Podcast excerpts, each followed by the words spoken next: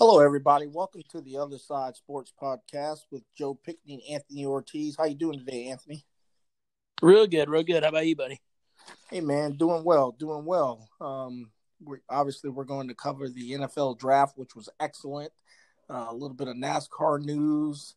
I want to talk a little bit about the Last Dance too, but let's get started with the NFL and our Dallas Cowboys, my man. All right, sounds good, man. So, uh, um, obviously, me and you, Joe, we're both huge Cowboy fans. Um, first, man, I thought we had a great draft on Thursday, Friday, and Saturday. So I'll kind of start just by stating that. Um, and I'll kind of go through that here. Uh, kind of start off with the Cowboys, and then we'll kind of hit the other teams kind of as we go. Um, so Thursday night, man, I was shocked that CeeDee Lamb fell all the way down to us at 17. I was staying up late Thursday night because I had to work Friday morning, and every pick that somebody took, we are just getting closer and closer. I'm like, man, Dallas has a real shot at either getting Jerry Jeudy or CeeDee Lamb. And uh, when when really when Oakland took um, took the guy they did, Henry Rugg, uh, I knew that that we were in a really good spot to be able to potentially get uh, Lamb. Um, I thought Oakland really reached by going for the speed guy. It's kind of a typical uh, Oakland move, Al Davis uh, special. Go for the guy that runs a four-two instead of the guys that you know were proven. Um, so then when that put us in that spot, and then when Ju- uh, Jeudy got taken two picks before that went to Denver, um, and then that pretty much just sealed CeeDee Lamb right into our lap. Uh, man, I thought CeeDee Lamb pick was just phenomenal. Uh, what it did, it gave us a strength that we already had and just made it stronger. I mean, we got Gallup and you got Cooper, and now you're adding CeeDee Lamb as that number three. That is a much, much improved upgrade from Randall Cobb from last year, even though Cobb had a great year, and I was happy with, with what he did. Um, we legitimately have three stud receivers now with that CeeDee Lamb pick. So I was really, really happy with that. I think that's going to be a game changer. Dak has absolutely no excuses now after that pick with us having three legitimate, uh, really three legitimate number one options. Uh, so, kind of, what's your thought on the CeeDee Lamb pick, Joe? Hopefully, similar to as excited as I was about it. Yeah, man. Actually, uh, I was, I was just elated, man. It, it, was. I thought, I thought I texted you too, but dude, it was. No, I responded to your text, but I was elated, man. And and I actually, I had, you know, I had Lamb rated higher than Jeudy.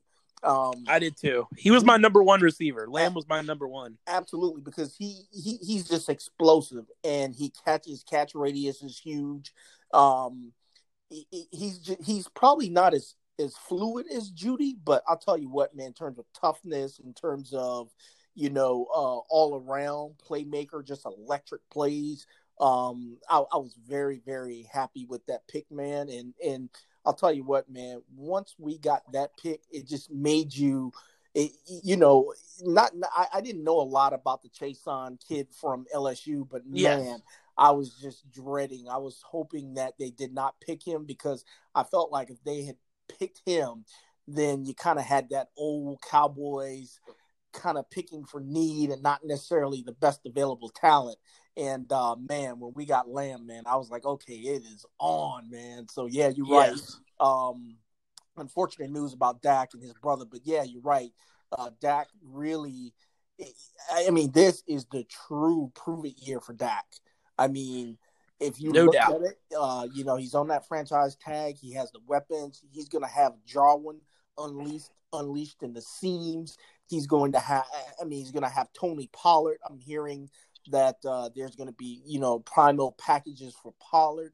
I, mean, he has every available uh, uh, skill position weapon that is needed for him to be uh, the best that he can be. I mean, obviously the line plays a lot of part into it, you know, in terms of um, hopefully there's really no serious injuries to like La'el, Zack, and Tyron. I think as long as we can keep those three and you know you have the other guys like McGovern and Connor Williams, and I'm very intrigued about the uh, the, the kid Tyler.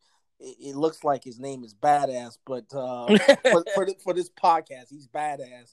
If Tyler can uh, can even have just a little bit of what uh, Travis Frederick has, then man, we got something there. You know what I'm saying? Even though we got Joe Looney coming back and things of that nature, I'm very intrigued by the Wisconsin center. You know, Wisconsin's been very good. You know, they're a staple for offensive linemen. So, um, and apparently McCarthy had really scouted this kid when he was out of the game and, you know, kind of meeting with the coaches and stuff and looking at tape. So he's got a lot of, you know, game film on this kid. So, man, hopefully uh, that'll work out. But, man, yeah, the CeeDee Lamb, man, golly, it was just, dude, the, the heavens opened, and and yeah, man, and and and we we cashed in, and it just turned out to be a great, great, great uh, three day process with the Cowboys. I'm very happy with our draft class.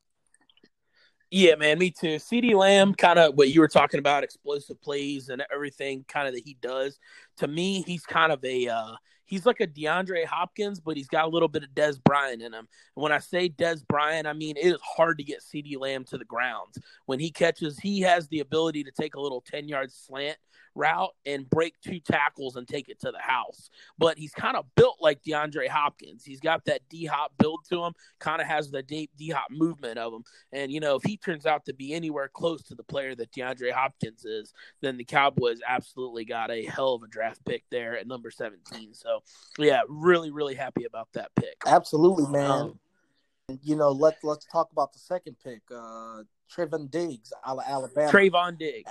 you yes. know, out of Alabama, long, lanky corner man, got a wide receiver background, so he knows how to track the ball in the. that's with this type of defense that Mike Nolan and his guys are. Harris being the uh, the uh, defensive backs coach, they're going to go get the ball. You follow me, and not yes. play the man. So I'm very happy about that. Um, you know, kid, uh, like they got him at pick 51, but Broadus had him on his board at at 17 or 18. So man, it's yes, huge value in this draft, just crazy value, man. Yes, and and the other, uh, I'm a big believer in uh in pedigree uh, Trevon Diggs' brother is Stefon Diggs, wide receiver, was at Minnesota, now is a Buffalo Bills wide receiver. Yep. So he's got he's got a brother that's in the league. Um, I watch Trevon Diggs a lot. I watch a lot of SEC football just because it's the best conference there oh, is. Yeah. Um, I watch a lot of ACC football because that's my home deal. But I do like the SEC. And Trevon Diggs was good. He was a great Alabama back. He learned from Nick Saban, uh, which is you know Nick Saban is kind of you know the Bill Belichick of college football. So he learned from the best. So yeah, I was really happy with that pick. To be honest, I was shocked that he was there for the Cowboys in the second round. I thought he would be gone 15 picks before that. Honestly, I wouldn't have been shocked if he'd have gone late first. So for Dallas to pick him up in that mid to late second round was really, really shocking to me. So love that pick. And what it what that does to me, that helps offset the Byron Jones uh, the loss you're getting in Byron Jones. So I think Trevon Diggs can step in there with Chidobe Awuzie, with um, Anthony Brown, with Jourdan Lewis. And I think we have a pretty solid secondary now with those guys at corner. Um, we don't have a true number one lockdown corner, but for those, you know, four guys, and then they ended up drafting Reggie Robinson later in the fourth yeah. round, I think they have a pretty good, solid cornerback group. So I'm very happy with that. Um, now, here for the third round, Dallas drafted uh, Neville Gallimore, defensive tackle from Oklahoma. I watched a lot of Oklahoma games as well in college uh, because we'll get to him in a bit here, but I'm a huge Jalen. I was a huge Jalen Hurts fan, so I watched a lot of Oklahoma football last year because I really like Jalen Hurts. Um, however, Neville Gallimore, man, he flashed off the screen quite a bit for me when I was watching him. Um, he's a guy that can stuff the run, but he's also pretty pretty uh, agile for his size. So he's going to be able to rush the quarterback. And the other thing that I love about Neville Gallimore there in the third round is he's probably only going to play 15 to 20 plays a game because we got Gerald McCoy and we have uh, Dontari Poe. So you're talking about some guys and, Antwaun Woods. So you're talking about some guys that can really rotate in there to keep that D line fresh. I'm a big believer in a fresh D line. I think you got to have like nine or 10 D linemen that can just constantly keep the pressure going on the quarterback and, and stopping the running game. And Dallas with getting uh, Neville Gallimore on plus what they added in free agency through the offseason, I really am. I love the Cowboys defensive line going into this year. I think we're going to have a really good defensive line. And, and just think about it. You hadn't even mentioned the possibility of Aldon Smith and Randy Gregory. Can you imagine if those guys, I mean, it doesn't have to be the first quarter of the season, but let's say they're kind of reinstated and and we can get them on the field, let's say by week eight. Yeah. Can you imagine? Yeah, that's going to be and and really we just need Aldon Smith to be half of what he was 5 years ago Absolutely. and it's going to be a great pickup.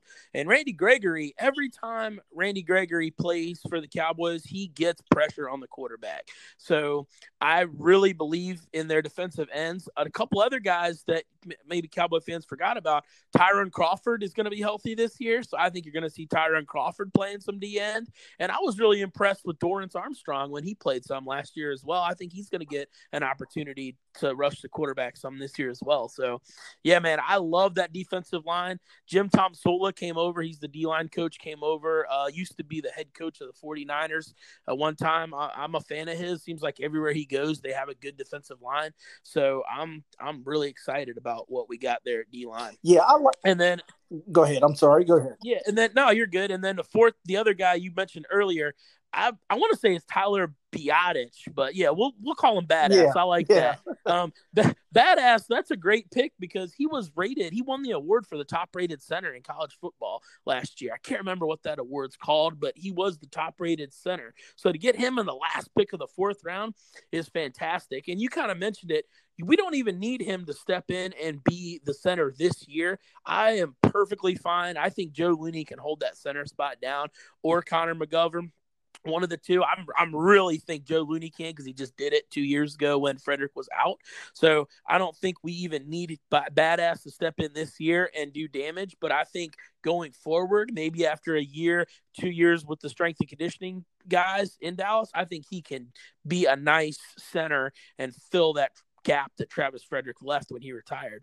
Absolutely, man. Yeah, and let's talk about Brandon Anae, Utah, uh, the, the DN at pick 179. Man, Bucky Brooks is so was so high on this guy, man.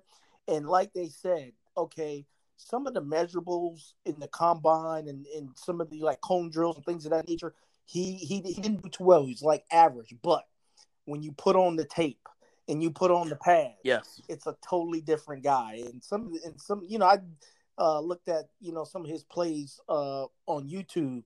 Dude, this this guy not only is he he's smart, he's tough, and he just has some moxie about him. So I'm very happy. with pick.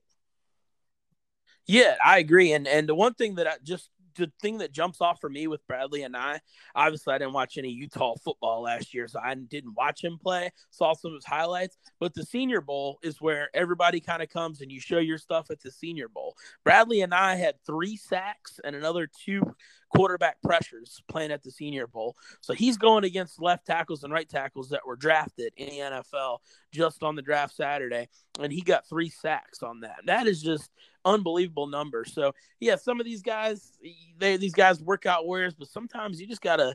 Who cares what that forty times says? Who cares what that vertical jump says? Can you produce when you're on the field? And Bradlee Anae uh, can produce when he's on the field. So at the fifth round, I think that's an absolute steal of a pick.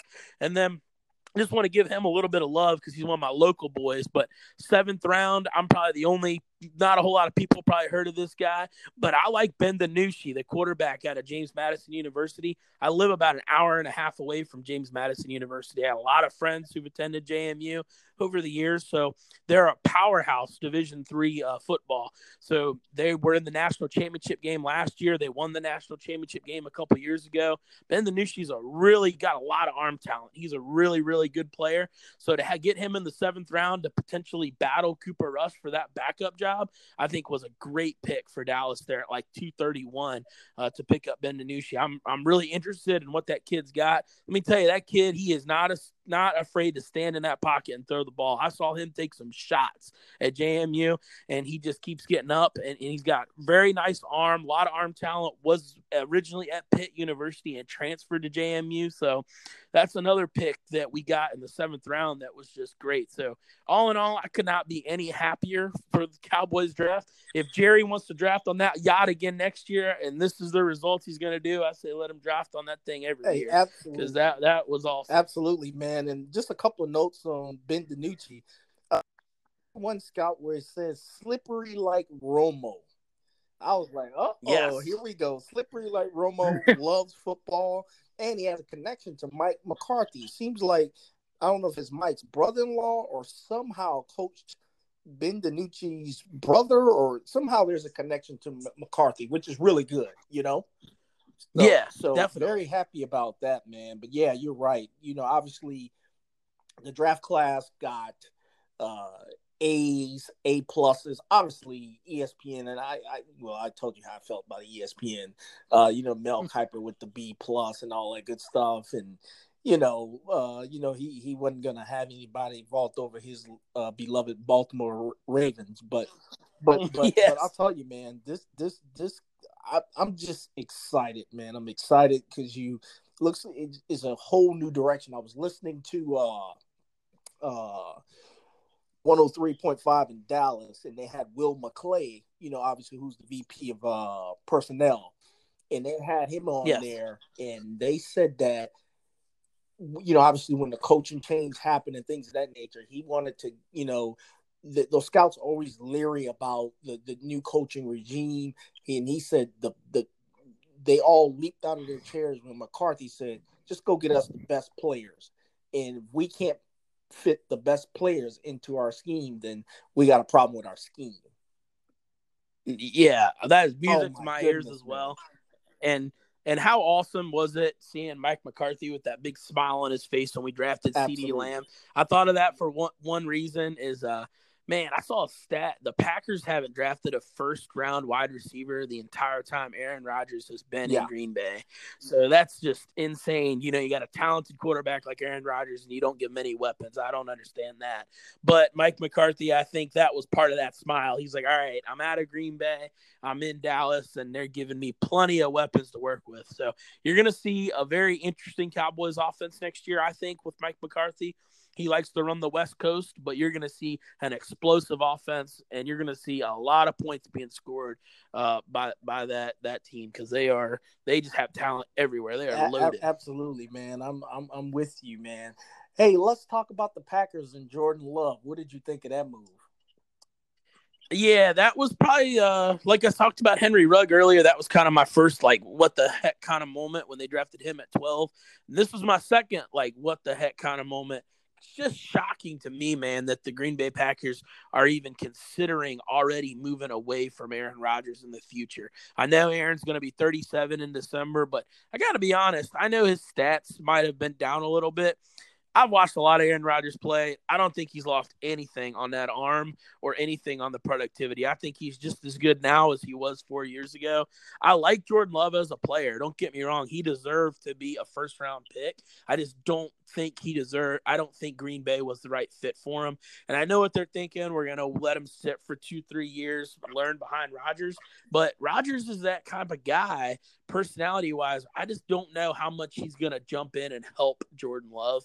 And I think that Aaron really needed some help at wide receiver. If you look at that Packers team, past Davante Adams at wide receiver, they don't have much. It's a lot of guys that were sixth, seventh round draft picks. I think that they really could have used either the tight end from Notre Dame that ended up going late second round, or maybe try to grab one of those receivers. Um, but you know that's they, they decided to go the Jordan Love route, so we'll see how that goes, man. But I was just really surprised at that, and I wasn't didn't love the move. Honestly, I thought it was no pun intended. I did not love that that draft pick for the Packers. Gotcha, gotcha. Yeah, I um, you know, once again, I heard today that apparently things are not rosy in uh in in Green Bay, and apparently the uh the coach there is is wanting to just it's just not good between him and Aaron, even though they had that 13 and 3 record. I think we all know that wasn't really a true 13 and 3 team, you know.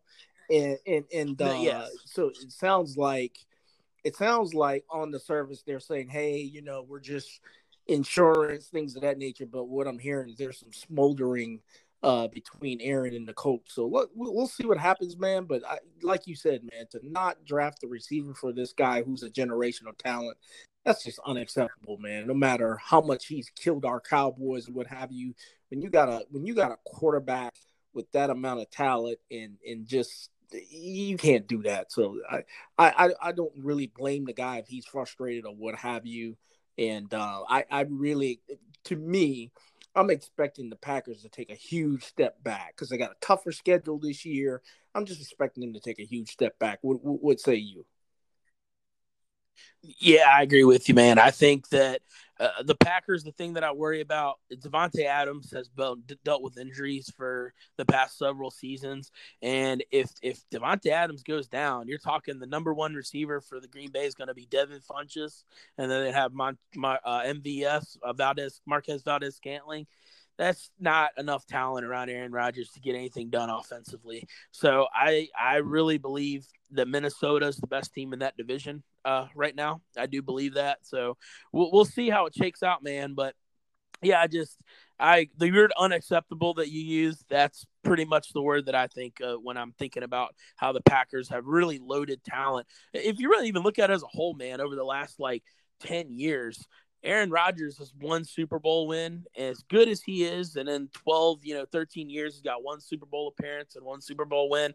You can't put that on Aaron, man. That's he's just he hasn't had enough help. They have not given him enough help to get the to get where they need to go. So yeah, I, I kind of, to be honest, I kind of feel bad for Aaron, and I wouldn't be shocked if in two years, if it's time for Jordan Love to come in and play for Green Bay, I wouldn't be shocked to see Aaron playing somewhere else to end his career, kind of a la yeah, yeah, yeah, absolutely. How do you think Joe Burrow will do in Cincinnati? Um, so man, I'm a huge Joe Burrow fan just because what I saw last year was man, he was electric. Um, the the thing with Joe Burrow that I'm the one kind of skeptic that I have on him, he did have a lot of talent at LSU. He had Helaire, the running back. He had Jefferson. He had Jeudy. He had track guys all over the field. He had my guy Thad Moss um, oh, he went... tight end. Um, so yeah, went to the Redskins, which sucked. But yeah, man, that I, I wasn't happy you. about I that. To text you on that. Yeah, ah, yeah, I hated that. But but Burrow had Burrow. I, I, really hope that he's able to have a good career in Cincinnati. I just don't know if Cincinnati's the right fit for him. I think a lot of quarterbacks, it's more. I think it's 50-50. You got to have a quarterback that's got a lot of talent, but I think they have to be in the right fit when they're a young quarterback. I just don't know if Cincinnati is going to be the right fit for him. But we'll see. I think he's got all the tools to definitely be a number one player. So we'll kind of see how that goes. What do you What do you kind of think? Kind of same same yeah, thing. I'm thinking. I, I think, like you said, that that, that team uh, LSU is going to prove to be one of the uh, all time great college football teams. If you ask me, once it all shakes out in a yes. couple of years. But uh, yeah, I, I think Burrow. I think the kid has the moxie. I think he has the confidence. Um, but I just think it's going to be a struggle, you know, when you have an organization like that. And and I, I do agree with Mel Kiper. You know, everybody acts like Cincinnati didn't have no type of success. They did have success under Marvin Lewis. They just weren't able to kind of get over the hump and win a playoff game. So I think it's going to take some yes. time. But I, I, I do, I will say this: I will uh, pay attention to the you know the, the the box scores on Cincinnati and and you know obviously the red zone and stuff like that to see how Burrow does because he does have that moxie about him even though when he was drafted in his house it looked like he was being held hostage or something. He didn't show he didn't really show any emotion but I get it though. I think it was a foregone conclusion. They had, they had already said that they had talked to him I, I think that Monday or Tuesday and told him they were going to pick him. So I guess you know, he's a cool type of guy. So he's kind of sat there and, you know, kind of just like, hey, whatever. We knew, we all knew this was going to happen. So it was pretty good, man. Um, I, I, I just, I hope AJ Green, he's, he's a guy that's kind of from my hometown area uh, in South Carolina. I hope AJ can stay healthy and, and, and, and at least help Burrow a little bit, you know, but we'll see, you know, we'll, we'll see. Hopefully he can stay healthy this year.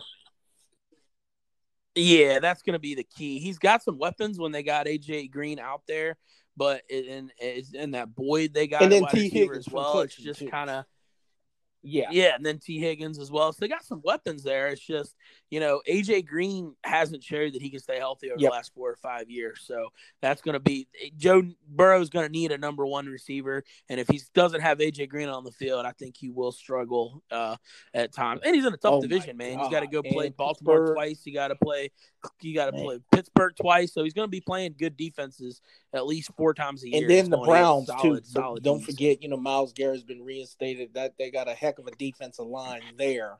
So, so yeah, it, it, it's Yes. going to be a tough road for Burrow, but he's a tough kid. You know, uh, they did a great special on him uh, about his hometown and in, in, in the Ohio area. So he's a tough kid. He know he knows what uh, he knows what's in store for him. So I, I think he'll be fine. You know.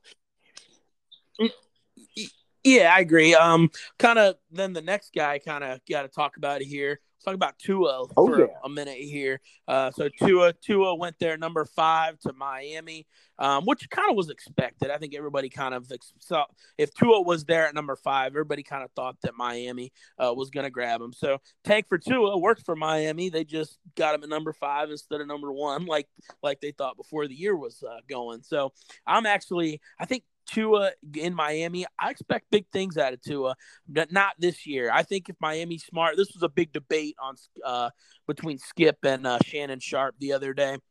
I wouldn't start Tua out of the gate um, just because he's dealing with that hip injury. If I'm Miami, I'll go ahead and start Ryan Fitzpatrick for the first seven, eight games of the year. And then, you know, depending on how things go with Ryan, if you're not in playoff contention, that kind of deal, go ahead and slot Tua in and see what he's got. But the one thing I really believe in Tua, I think Tua's a really good quarterback. I like Alabama. Alabama's probably like my second favorite college team, if you would say. Uh, if you have a second favorite, I'm a North Carolina State fan. You know, that's my my team. But I do like Alabama. I'm a big Nick Saban guy. I like him. So I do like Tua, and I, I'm a big Brian Flores fan, man. I'll be honest. I really like Brian a Flores, coach there in Miami.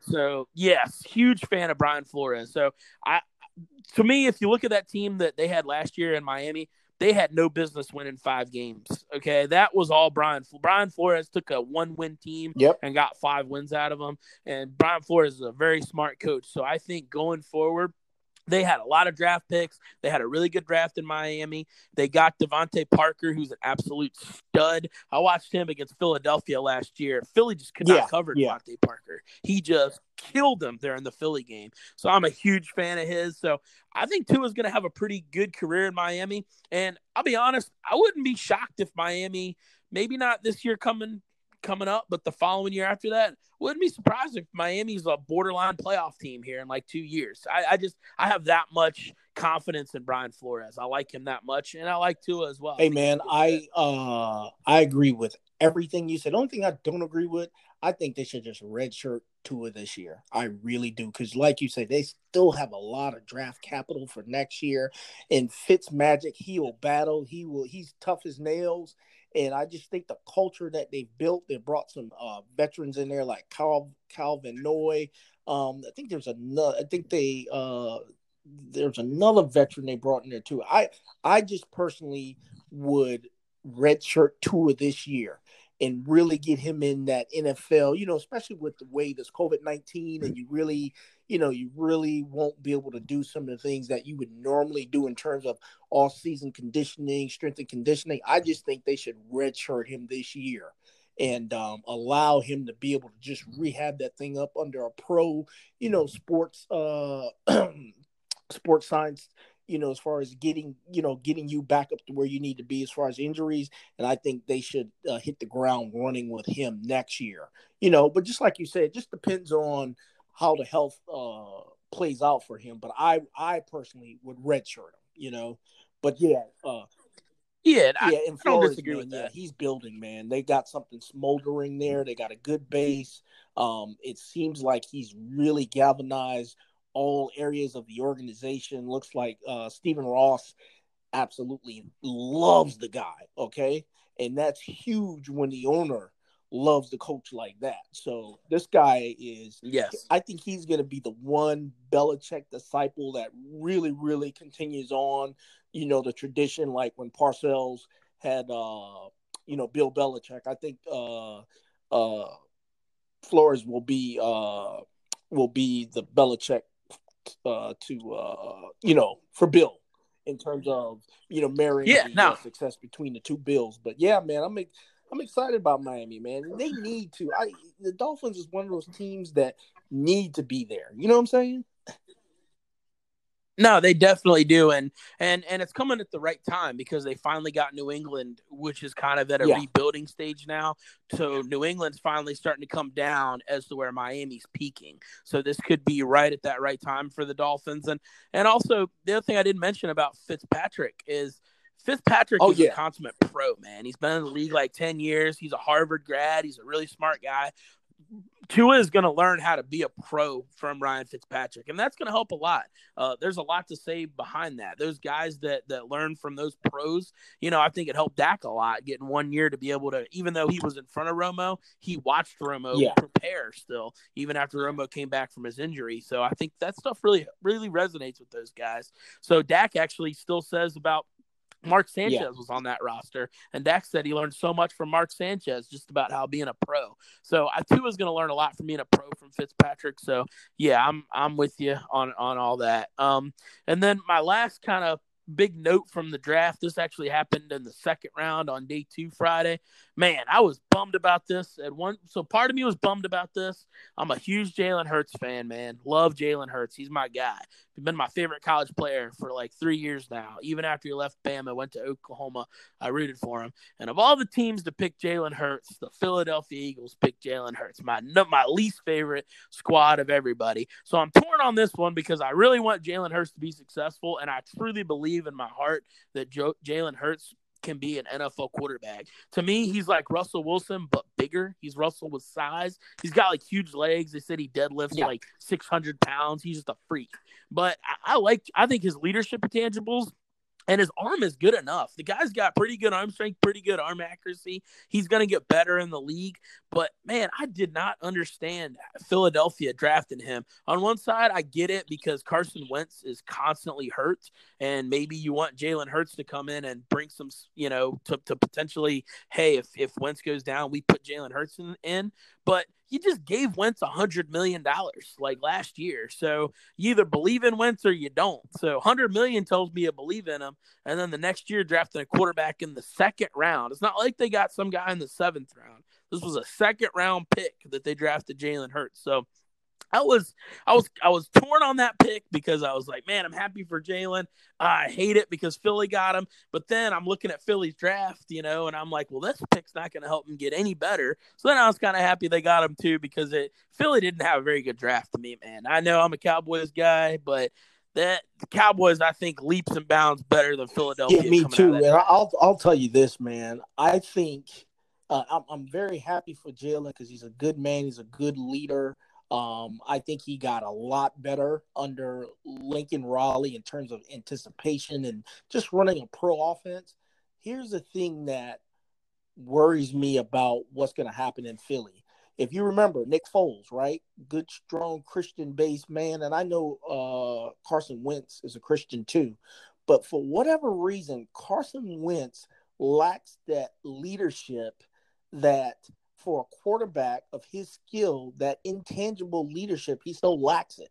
Jalen Hurts has that intangible yes. that is off the charts. So I'm wondering, I'm wondering absolutely if that locker room will galvanize with Hurts because he's a hard worker. He's going to work hard, and I'm just wondering mm-hmm. if you're going to have the same thing over again with Foles and Wentz. Now it's going to be Hurts. I because you're right. That's a Russell Wilson 2.0, and he works hard and he is a natural leader, man. I'm telling you. I just think this Wentz guy, man, he Wentz has all the physical attributes. We all know that. But to me, and I you, you know, I don't agree with Skip with a lot, but there is something missing from that intangible part. And I think it's going to be exposed with Jalen Hurts again. I really do. I, I, agree, and and I was reading a lot of stuff on the computer after or on Twitter there after they drafted Jalen Hurts, and they're like, oh well, they'll use them for Taysom Hill. You don't use a second round pick on a guy that's going to have those Taysom Hill packages, so to speak. You just don't. You're not going to bring Jalen Hurts in. Eh, maybe you do. Maybe you bring him in to run the Wildcat like three to five plays. But you know, the Baltimore did that with Lamar at first, and then Lamar came right in and started after you know Flacco struggled. So it's going to be the same boat there with Jalen. You got a second round pick. You're going to want him to play at some point. And and I agree with you. What could happen very well. Wentz has not shown that he can stay healthy. He's pretty much been hurt every year uh, that he's been in the league. So if if Wentz goes down and Jalen comes in and starts playing well, Philadelphia is going to have a problem on their hands because that team is going to galvanize behind Jalen Hurts, and then if he's putting up numbers there to back it up, Philly then has to make that tough decision. Do you you know, I don't think you can keep both of those guys right. on the roster for more than a couple years. So then they'll really have a tough decision. Do we move Jalen Hurts, which we just got a second round pick invested in?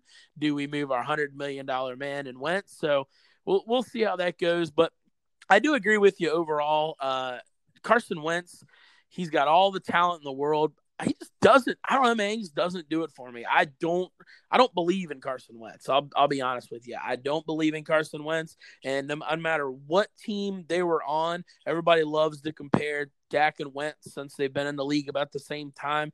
I just think Dak is just flat out better than Carson Wentz in pretty much every category. Maybe not an arm strength, but when it comes to any kind of intangibles, any kind of winning football games, anything like that, I'll take Dak over Carson Wentz. Man, I'm looking for a huge year for Dak, man. This, this is I, I I'm telling you, I want Dak to be our quarterback. I'm I'm serious.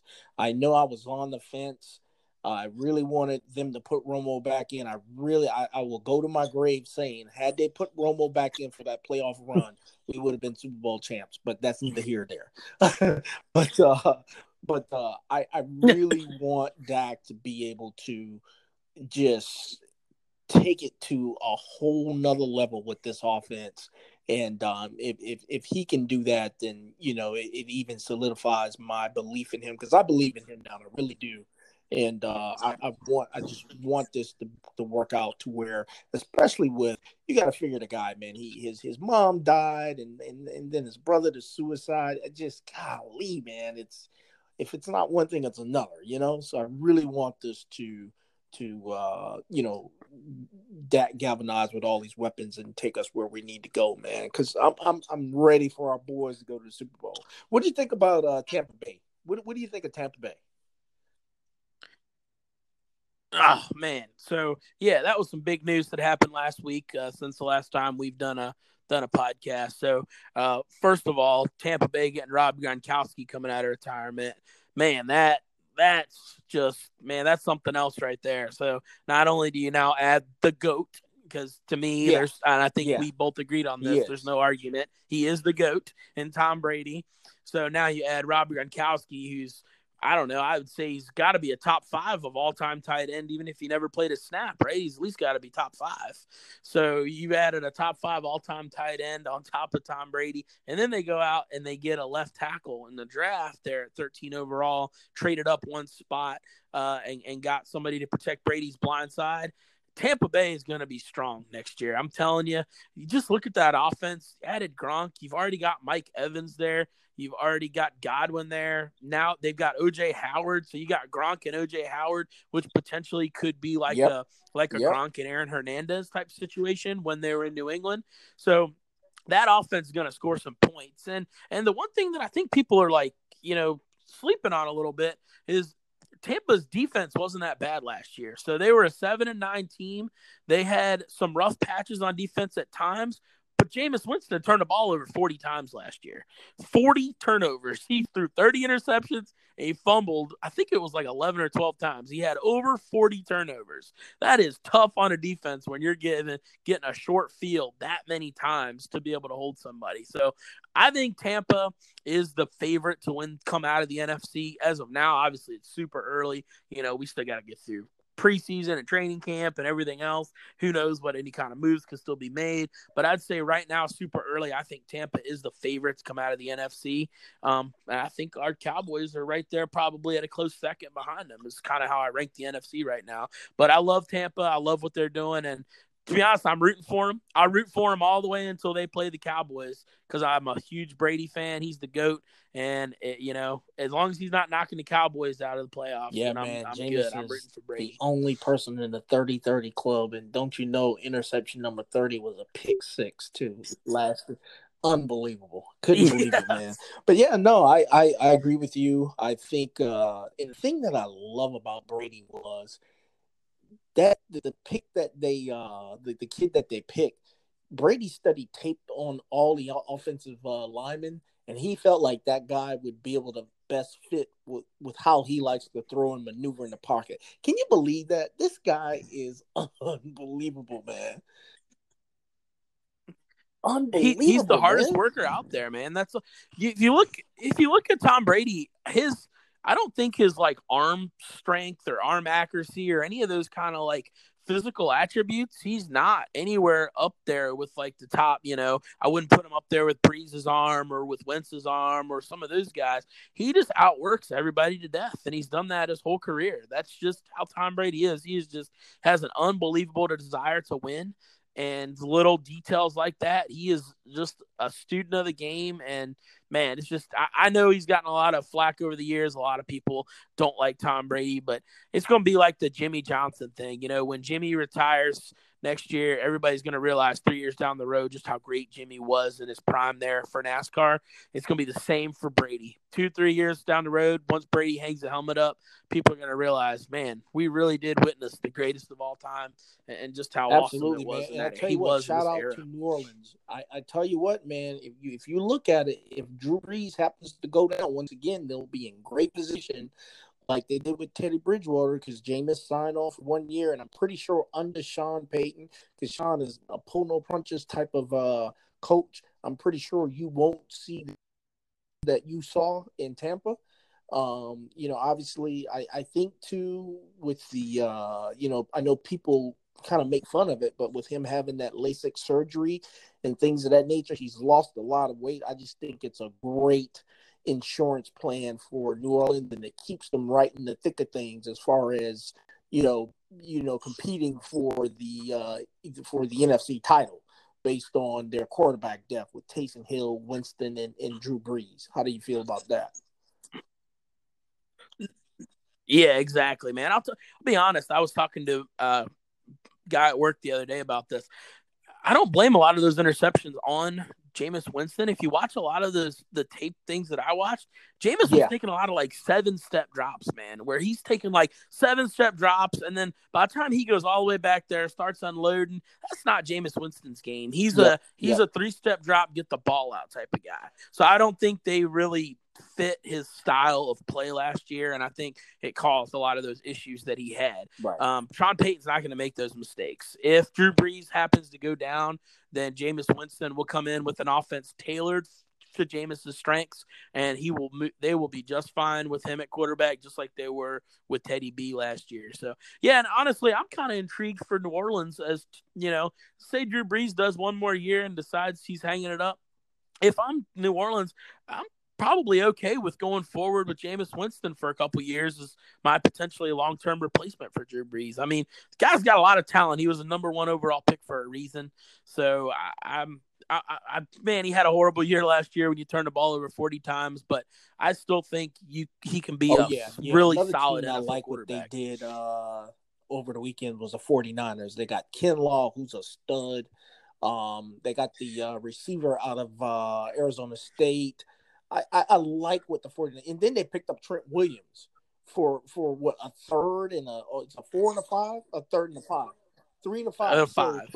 I, yeah, three and a five. Yep. Absolutely love what the 49ers did. And and, and I, I tell you what, man, I think they're gonna be because with Joe Staley retiring, you just plug Trent Williams right in there and, and, and go from there, man. So I really love what the 49ers did too. Yeah, the 49ers are going to be really, really good as well. They're going to be one of the top NFC teams. What it comes down to for the 49ers yep. is, to me, is Jimmy Garoppolo. Garoppolo's the key. So they're going to have a harder schedule this year, you know, by winning that division last year. They're in a tough division. You know, Seattle's going to be good oh, again. Oh, I look for the terrible. Rams to really fall off, to be honest with you. Yeah, I don't look for the Rams to be too good, but I look for Seattle to be pretty solid. Arizona is going to be a lot better as well. I mean, oh yeah, shoot, you give yeah. Kyler Murray, DeAndre Hopkins now. Yep. That's they're gonna they're gonna put some points up. D Hop on one side and Larry Fitz on the other side. That's that's uh, nice for Kyler. Absolutely. He's gonna have some weapons to throw to next year. But but uh, I look for uh, I think yeah I liked what what what uh, San Francisco did, and to be honest, man, I really like what Kansas City did uh, just by grabbing that running back Helaire from uh, LSU with that last pick. Like, man, like is Kansas City's offense already like hard enough to stop? And then you go get the best running back in the draft to add to that. I'm just like, can Pat Mahomes have any more weapons? I mean, does he need any more? God, he's just got them everywhere. I mean, it's just out unreal. So, he, yeah, you better believe Kansas City's going to be locked and loaded and putting up plenty of 30 and 40 point games again next year. And adding Helaire is just going to be. And did you hear that? That's just going to make they were worse. actually going to, they were actually going to go up and get Ruggs. They wanted Ruggs. Can you imagine having Ruggs, Hill? Oh my goodness, that would have been just with along with Hardman. Are you kidding me? Oh. Yep. Hardman and, and Robinson, and then they got Sammy Watkins still. It's like man, Travis know, Kelce. Right? It's I like know, how are we supposed to guard all these guys? It's a track meet out here, and and you got a guy Patrick Mahomes who Pat Mahomes, man, he can throw the ball 50 yards down the field like it's nothing. I mean, he flicks his wrist and it goes 50 yards. So it ain't like he has any problem with arm strength getting these speed guys the ball. So, yeah, that would have just been Ruggs. Like I say, I, I kind of crucified Oakland for that pick because I don't believe he was number 12 overall. I thought he was more like 25, 30. And and if I'm Oakland, I just don't see how you draft Ruggs over CeeDee Lamb or Jerry or uh, Jerry Jeudy, man. I just don't. I wouldn't even have taken him over uh, Jefferson, to be honest. I thought Jefferson hey, was better than Ruggs, Pat but Mahomes, that's just me. Five Super Bowls. I'm talking wins. I'm talking wins. Oh man, that's a tough one.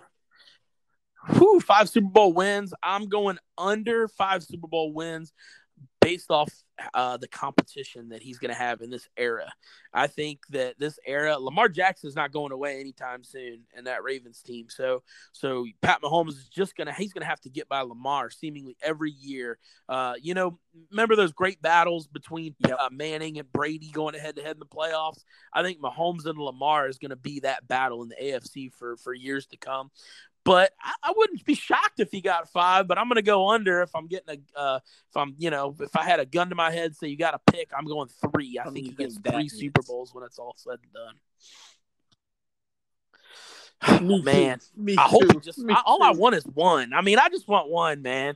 Just give me one. But but I don't know, man. You us Cowboy fans, we're so you know what you said made me laugh. You said 2016 we put Romo in. Oh, I feel goodness. the same way about 2014. I'm like, if the ref doesn't blow that call and Dez gets that catch in Green Bay, we win that game. We go to Seattle in the NFC Championship the next year, who we'd already beaten earlier in the year in Seattle. I thought 2014 was like our year to win the Super Bowl. I believed in that team like no other. So, man, I just hope Dak gets one. But I'll, you know, I'll say two, but I just want one. Hey, you That's all what, I want. I ain't being greedy. Just really one. screwed us in that 2014 game. Remember when Demarco fumbled that ball and he and there was, yeah, that's what. Really yes, the Murray fumble, man.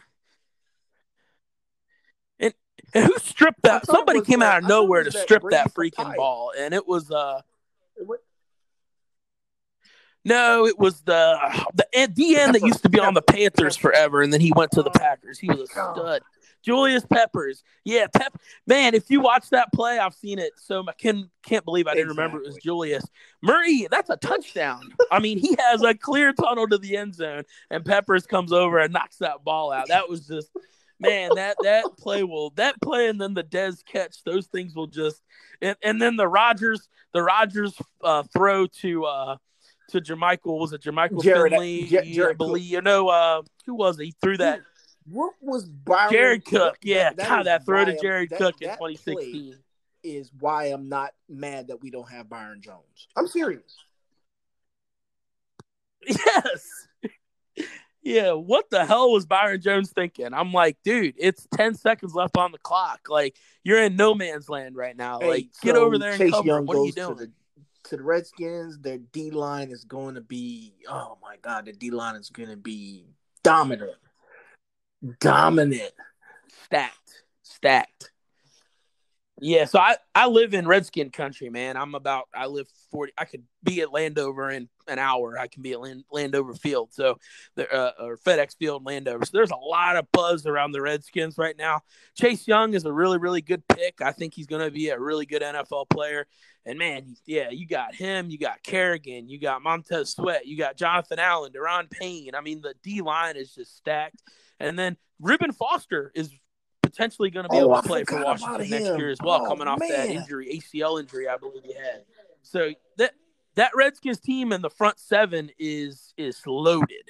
Now they're going to have some problems out back. Uh, they lost both Josh Norman and Quinton Dunbar. Uh, both of them are gone, and they did pick up. Um, oh man, they got a corner from the Chiefs, and they got Landon um, Collins. They paid too, him right? a pretty good amount of money. Kendall Fuller, Kendall Fuller. They got Landon Collins playing at the free safety spot. So, but I think they're going to have some problems with corner. Kendall Fuller is going to be their number one now. So, but their front seven is going to be really, really tough. They have a nice core. I love what Ron Rivera is doing at Washington. I'll be honest. I hate it because I can't stand the Redskins. It's in my DNA as a boys fan, but I like what they're doing. I think this year they're not going to, I don't think they're going to be too great. I just don't think they're going to be able to score enough points this year, man.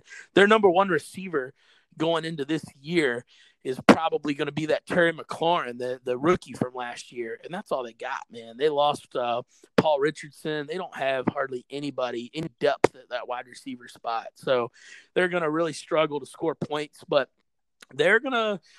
Dallas, when they play uh, the Redskins, I would set Ezekiel Elliott on your fantasy team because I think they're going to be really hard to run the Zeke, football against. He better get in shape, and he better be ready to roll, man. Yeah, this all of them is put up or shut up time this year. And you know, CeeDee Lamb, like I said, he's got some Dez Bryant in him. He is like a hard to get down type of guy. Dez, when he was young, you just couldn't get him to the ground. You'd throw him a little two yard pass and and he'd break three tackles and and go 20 yards. That's kind of how CeeDee is. So I'm hoping that the personality that CeeDee has maybe brings out a fire in Amari and maybe brings out a little fire in Ezekiel Elliott because it's what these guys need, man. They Zeke's got to come in in shape. Amari's got to come in, you know, prepared and focused and ready to go. Absolutely, and, and man. Dak Absolutely. just needs to be man, Dak. Great breakdown of the NFL, man. Let's switch over to our boys in NASCAR and tell me about this big news with Maddie Kenseth. Yeah, man. So shocker of yesterday. I didn't see this one coming. And man, let me tell you, it's rare in sports nowadays. Right. You get right, shocked right. because there's like no rumors about it. You know what I mean? Like this one just came out of left field. Like there was no like basically I I, I saw that Ryan Newman was ready to return on uh Monday they announced, uh, you know, or Sunday before the E race at Talladega, they announced, you know, Newman's going to be ready to return. So then they start talking about well, Ganassi's got their new driver pick for Monday. And I think everybody just thought, well, Ross Chastain's out of the six now because Newman's coming back. It's the fit for him to go in that 42 car. Um, but then Monday I'm at work and I'm looking, I'm like, Matt Kenseth is coming back in the 42. That is just wild. Shocker out of left field. Um, my first reaction is is how cool is that? Like that's awesome to see Matt Kenseth coming back. Um, and and how great is that for the sponsors? I think that's kind of the big thing. Kind of reading a little bit what I read on the internet. You know, you got uh, McDonald's and Capital One Bank, after going through this, you know, debacle they went with with Larson, they want to make sure they got somebody PR wise who they know is going to be a shoe in for for you know endorsing their company. And there's no more of a, a pro than is Matt Kenseth, so they're not going to have any any issues with that. So I'm happy Matt Kenseth back. Kenseth rubbed me the wrong way about three four years ago when he when he put Logano in the wall oh, there that. at Martinsville, uh, that playoff race. But I'll forgive him. I bet you, I know you did. I know you did. And about everybody else there did too, because they were screaming and hollering and cheering. But um, I'll forgive Matt Kenseth for that. And and it's very intriguing now, man. Ganassi's got Matt Kenseth in the 42 and Kurt Busch in the one, the old Roush Racing teammates from like, you know, yeah, yeah. Well, they were teammates probably 10, 15 years ago. And and now they're they're back together. So that's gonna be that's so a nice pair and, and great news on Ryan Newman returning when you know when whenever NASCAR hits the track and it looks like they're probably pointing at Charlotte, if I'm not mistaken. Yeah, right now it's looking like we're pointing at potentially either Charlotte on Memorial Day weekend or perhaps Darlington the weekend before okay. Memorial Day as returning to the track. Those are the two. Um, I actually I read some interesting stuff today. Potentially Darlington getting two races and maybe Charlotte wow. getting three, two on the oval and one on the road course, just because they're trying to get it to where these teams don't sure. have to travel and get in hotels and all that yet. They want that to be down the road. Now, obviously, if Darlington gets two races, they were only slated yeah. for one. That means some track is going to lose a race. You know that that already got canceled. Somebody's losing something. So it'll be interesting to see how it how it shakes out. Nothing's official yet, but hopefully we'll have racing within the yeah. next two three weeks. Me too, man. Get something Me back too. on the track. I, you know, the draft, the draft obviously was a little bit of a, a, normal weekend because the draft was live and and all that good stuff. But yeah, man, I miss it. So, what do you think of Newman and Kenseth automatically uh qualifying for the playoffs? Yeah, so they're getting a waiver. So basically, what that means is that that now, so Matt Kenseth starting with zero points right now. He's got nothing. Ryan Newman's got 36 points, I believe, from what he accrued from the Daytona 500. So Ryan Newman's 29th in points. Obviously, Kenseth's got zero. So the rule is they got to get to the top 30 in points, which they should, neither one of them should have either any problem getting to the top 30 in driver points. And then obviously, they're going to have to win a race to be one of the 16 to be there. So um, I was okay with them getting the waiver. The waiver originally they said you know drivers got to compete in all the races and, that's why these guys getting a waiver because they didn't compete in all the races. Um, remember kyle busch got a waiver back in like 2015 when he broke his leg in that xfinity race at daytona. They gave him a waiver and he ended up winning the championship after missing the first like seven or eight races of the year. Then he comes you know wins wins the wins the championship. So i was okay with getting him a waiver just because the rule i think was originally meant for um, guys to just not just skip races and focus on particular races. Like, all right, I already won the Daytona 500. So I'm going to skip the West Coast races and I'm going to focus all my energy on, you know, Bristol or something like that. Well, now with the way they do the playoff points, you almost want to, you have to race every race because you need to rack as many playoff points as you want, as you can getting into the playoffs. So I was okay with them getting a waiver. And to be honest, I'd like to see them just get rid of the rule that you have to race every race. They're going to race every race regardless because they need it for the playoff points. Yeah. So, so I was okay. How do you feel about I, I, I, disclaimer here: I'm out on iRacing. yeah. So so here's how yeah. my iRacing started out yeah. like a hundred. That first race, I was like, "This is awesome," which I believe was Homestead, Miami. And every race that we've gone yeah. iRacing, it's gotten a little bit eh, eh, eh yeah. every time. And now I'm about done with iRacing. It what it did is it filled a nice gap for us yeah. for about three first three weeks when we were missing racing. But Bristol and Richmond, I was really out on. Bristol, they couldn't they couldn't stay green. They just kept having accidents. It was just too much. Uh, Richmond was kind of a boring race, really. I mean, they just they just didn't didn't do enough. And then Talladega last week was just, I mean, it wasn't. Yeah. I wasn't very impressed with what I saw at Talladega either. So I'm out too. But I will tell you one thing that I got out of Talladega. Did you watch? Did you watch the E race and did you see Bowyer and no, Gordon together during the uh, Talladega race? I saw it where they said, "Did we just become best friends?" So what what happened there, man? Yeah, so Gordon was racing. All right. So he raced the 24 Pepsi car. He raced it in the Talladega race. And then uh, Bowyer was racing too. And they were racing in the same room because they were both in race reporters. So they were six feet apart and all that. They're social distancing, but they're both in race reporters. And basically, they're just going at each other because they both wanted to finish higher than the other one. So they're just having that competitive fire. And they were just, they were just hilarious through the whole time, man. It was, it was just good good chatter between them. Just just good stuff. Bowyer actually was leading for a while, and then ended up blowing his engine because he overheated his car because he didn't, you know, he was drafting right. and sucked up behind somebody for too long and ended up blowing up. So, but man, him Gordon ended up getting into a couple big accidents, but. Yeah, it was Bowyer did end up beating Gordon, but neither one of them finished higher than like they were both way down the way down the list in finishes. But those guys, man, they got some chemistry together. They can dig at each other hard, and they love it. It's lighthearted. They're laughing about it, but yeah, Fox, they're they're pretty good. I, I like what I saw. Booth. They have got to. They, I, I guess they'll wait till probably towards the end of the year and make the announcement. But there's you can't tell me they don't have a contract ready for Clint. You can't tell me they don't.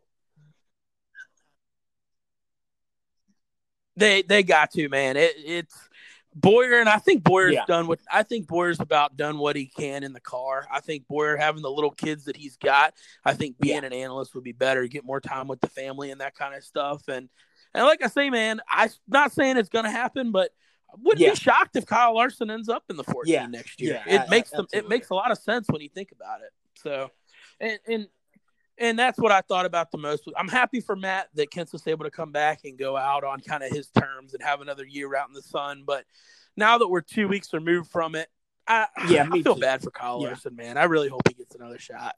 I know he messed yeah, up yeah, and did something he shouldn't have done, but I I'm, bad pretty sure kid. he'll be in a ride next year. Hey, man, what what happened to Carl Edwards, man? Where is he? Yeah, so what? did you read Carl got offered the 42 car as well? So Chip called Carl first about like, hey, you interested in coming out of retirement? Wow. And uh, Carl had no interest from what I kind of read in the rumor mill a little bit that he was like, nah, man, I'm doing my thing here in Missouri and I'm good. So uh, I guess he's out working on the farm in Missouri. He Carl wanted to go out when he went out, and he went out, and he hasn't been back since. And I, am, to be honest, I'm shocked when he retired abruptly before. I said, dude, this is a Mark Martin situation. There's no way he's going to stay retired for more than half a year to a year. Somebody's going to call and he's going to get back in a race car. But, you know, Ganassi would have been the perfect this would have been the perfect spot for him to get back in the sport if he wanted to. And obviously he just doesn't want to. So I'm happy for Carl. You know, do what you want to do. He's earned that right. He was a great driver when he raced. He's earned it, you know, if he doesn't want to race anymore and he wants to do the farm, then then I'm happy for him. But I would have, I'd have loved to see him get in that car. Man, that's happy just for one of the but I'd like to see mysteries there, see what he can do. Sports to me, man. I mean, that that's unbelievable. I mean, he's literally disappeared, man. Yeah, at the top of his game. And then, I mean, Carl Edwards, if you remember, yeah the last race he raced was at Homestead. He was in the final four, and Freaking Joey Logano, Logano turned him and wrecked him. And and with like well, with like ten or eleven to go, it was Logano. I want to say that was the year Harvick won the championship, but Carl was up there, and and Logano they were in the four and uh, and then Carl retires at the end of the year. And I I thought originally when Carl retired, I was like, well, I think he was forced out of this because Arris really wanted Daniel Suarez, you know, to get that ride. It's kind of what I initially thought, but man, it's been three years, three years now. Yeah, He's not wow, back, man. so wow, yeah, I think it, he kind of went out what, on his man, terms. It's uh, it was a great weekend last weekend, man. I, I mean uh the, I, I just thought overall man i thought the draft was excellent. I thought with with everything in terms of the technology and just kind of you know you, you can see uh roger goodell he got a little tired there towards the end because he started out standing up and then the second round he was sitting down then the next time i think the third round he had a t-shirt on. So it was pretty funny man. But uh, I, I thought overall was probably one of the better uh, sports weekends that we had last weekend. Hey, real quick before we get out of here, the Last Dance yeah. Bulls documentary. What, what what what's been your thoughts so far? Okay. So I'll be honest, I'm two gotcha. episodes behind. I've only saw episode one and episode two. Okay. Uh, I've got three and four recorded. I'm planning on watching it tomorrow. But man, fantastically done. The production of it's been great. Uh, really like a nice live in look at Michael um, and, and kind of what he brings to the table and kind of the the spats that he had with kind of the owner and all that kind of stuff's been really cool kind of to see. I yeah. like it a lot. I think ESPN hit it out of the park with this one. Uh, I heard a rumor that Kobe Bryant yeah, might did. have done some of this same deal his last year, and that they could potentially be doing a Kobe documentary here in the future. So I'm really excited about that Absolutely. as well because Kobe was was one of my you know favorite players. So yeah, I'm I'm really looking. I really like it. Um, yeah, I heard you know guys at work been telling me. I guess I guess Michael's still cold blooded, man. I guess he didn't have very good things to say about Isiah Thomas. Still, I guess he still holds a little bit of grudge on uh, Isiah Thomas, and uh, and and I, am really interested to see these episodes I got recorded because uh, I'm a big Dennis Rodman fan, man. I really like Dennis. I think he's such an underrated player. And uh, so I, yeah. I, guess one of these episodes they're talking yeah, a lot yeah, about. Yeah, Dennis they are. You'll enjoy so it, man. Really yeah, I, um, I, I, I'm just man, the more and more I think of it, man, I just don't I don't know how they're going to uh you know navigate this NBA season, man. I I just don't know how. I mean, they're talking about possibly uh having, you know, one site, building multiple courts, things of this nature, man. I just it's going to be tough, man. It's going to be tough, you know. Yeah, I think I think that if the NBA the NBA is going to have to do is they're going to have to kind of do what I've been hearing what baseball's thinking about doing, which baseball's yeah. talking about basically getting all the teams together in Arizona and having them play in one centralized location with a bunch of fields there think basketball, if they want the season to go on, they're going to have to do the same thing. They're going to have to find a centralized location for the Eastern Conference teams, centralized location for the Western Conference teams, go ahead and do the playoffs, and then, you know, have the East and the West then meet each other um, is what they're going to have to do. But yeah, I'm with you. It's not looking, it's not looking great to, to get in uh, basketball back on track and getting these playoffs done, which would just man, it would be such a let, letdown. No, no, you know, no, I believe in my heart the Clippers man, are the best you know team what? right now. I, you probably I, believe I in your heart the Lakers are the best. Guy, man, he was so. thinking, you know what, man? Okay, COVID has just really turned everything around. Man, you you could you you should just see them one through you know one through uh 16 and just go ahead and start that to where hopefully you did get the Battle of LA in the finals, you know? Oh man, that would have been awesome. Yeah, I'm with you. It just man, I, I've waited my whole life for the Clippers to have a shot at winning a championship, and then a dang global pandemic holds us down the year we finally have the best shot at winning one. That's, if they're not the most cursed franchise in sports, then I don't know what the heck is. But yeah, man, I'm with you. I hope we get get NBA back on track, and then kind of touch what you said real quick before we get off here about the draft. So yeah, I don't know. Did you see the draft got like 15 million viewers on Thursday night? Did you see that? Man, that is just it's insane. So I was really happy the draft. Everything was awesome. How happy that we get back to some normalcy. I thought ESPN did pretty good, but I got to give one knock for ESPN because, man, me and my friends talking about this a lot. Man, like every player that got drafted, they put something up there about like how their mom was, you know, you know, into drugs or their dad was died at a young age. I wasn't really feeling that, man. I didn't really like seeing all that kind of stuff going up there. I kind of wish they would just stick to football about these guys and not give us that kind of personal level on kind of, you know, what they were dealing with as a youngster. I wasn't wasn't feeling that. But other than that, I love. Yeah, I agree with you. And then what it did was it just uh, I, I, it just really solidified my once the draft was over, I wasn't going to be turning back on the ESPN for a while, not until some type of playoff game or something like that, man. So that's all it did. But yeah, they did. You're right. That was absolutely yeah uncalled for. I, I I don't know what they were trying to do. And then I didn't like the. I mean, you know, I like Rinaldi, but come on, Rinaldi. We didn't need the whole. We were trying to escape what's going on. We didn't need all these sap sob stories. You know, he get with the with the music and stuff like that. I just didn't.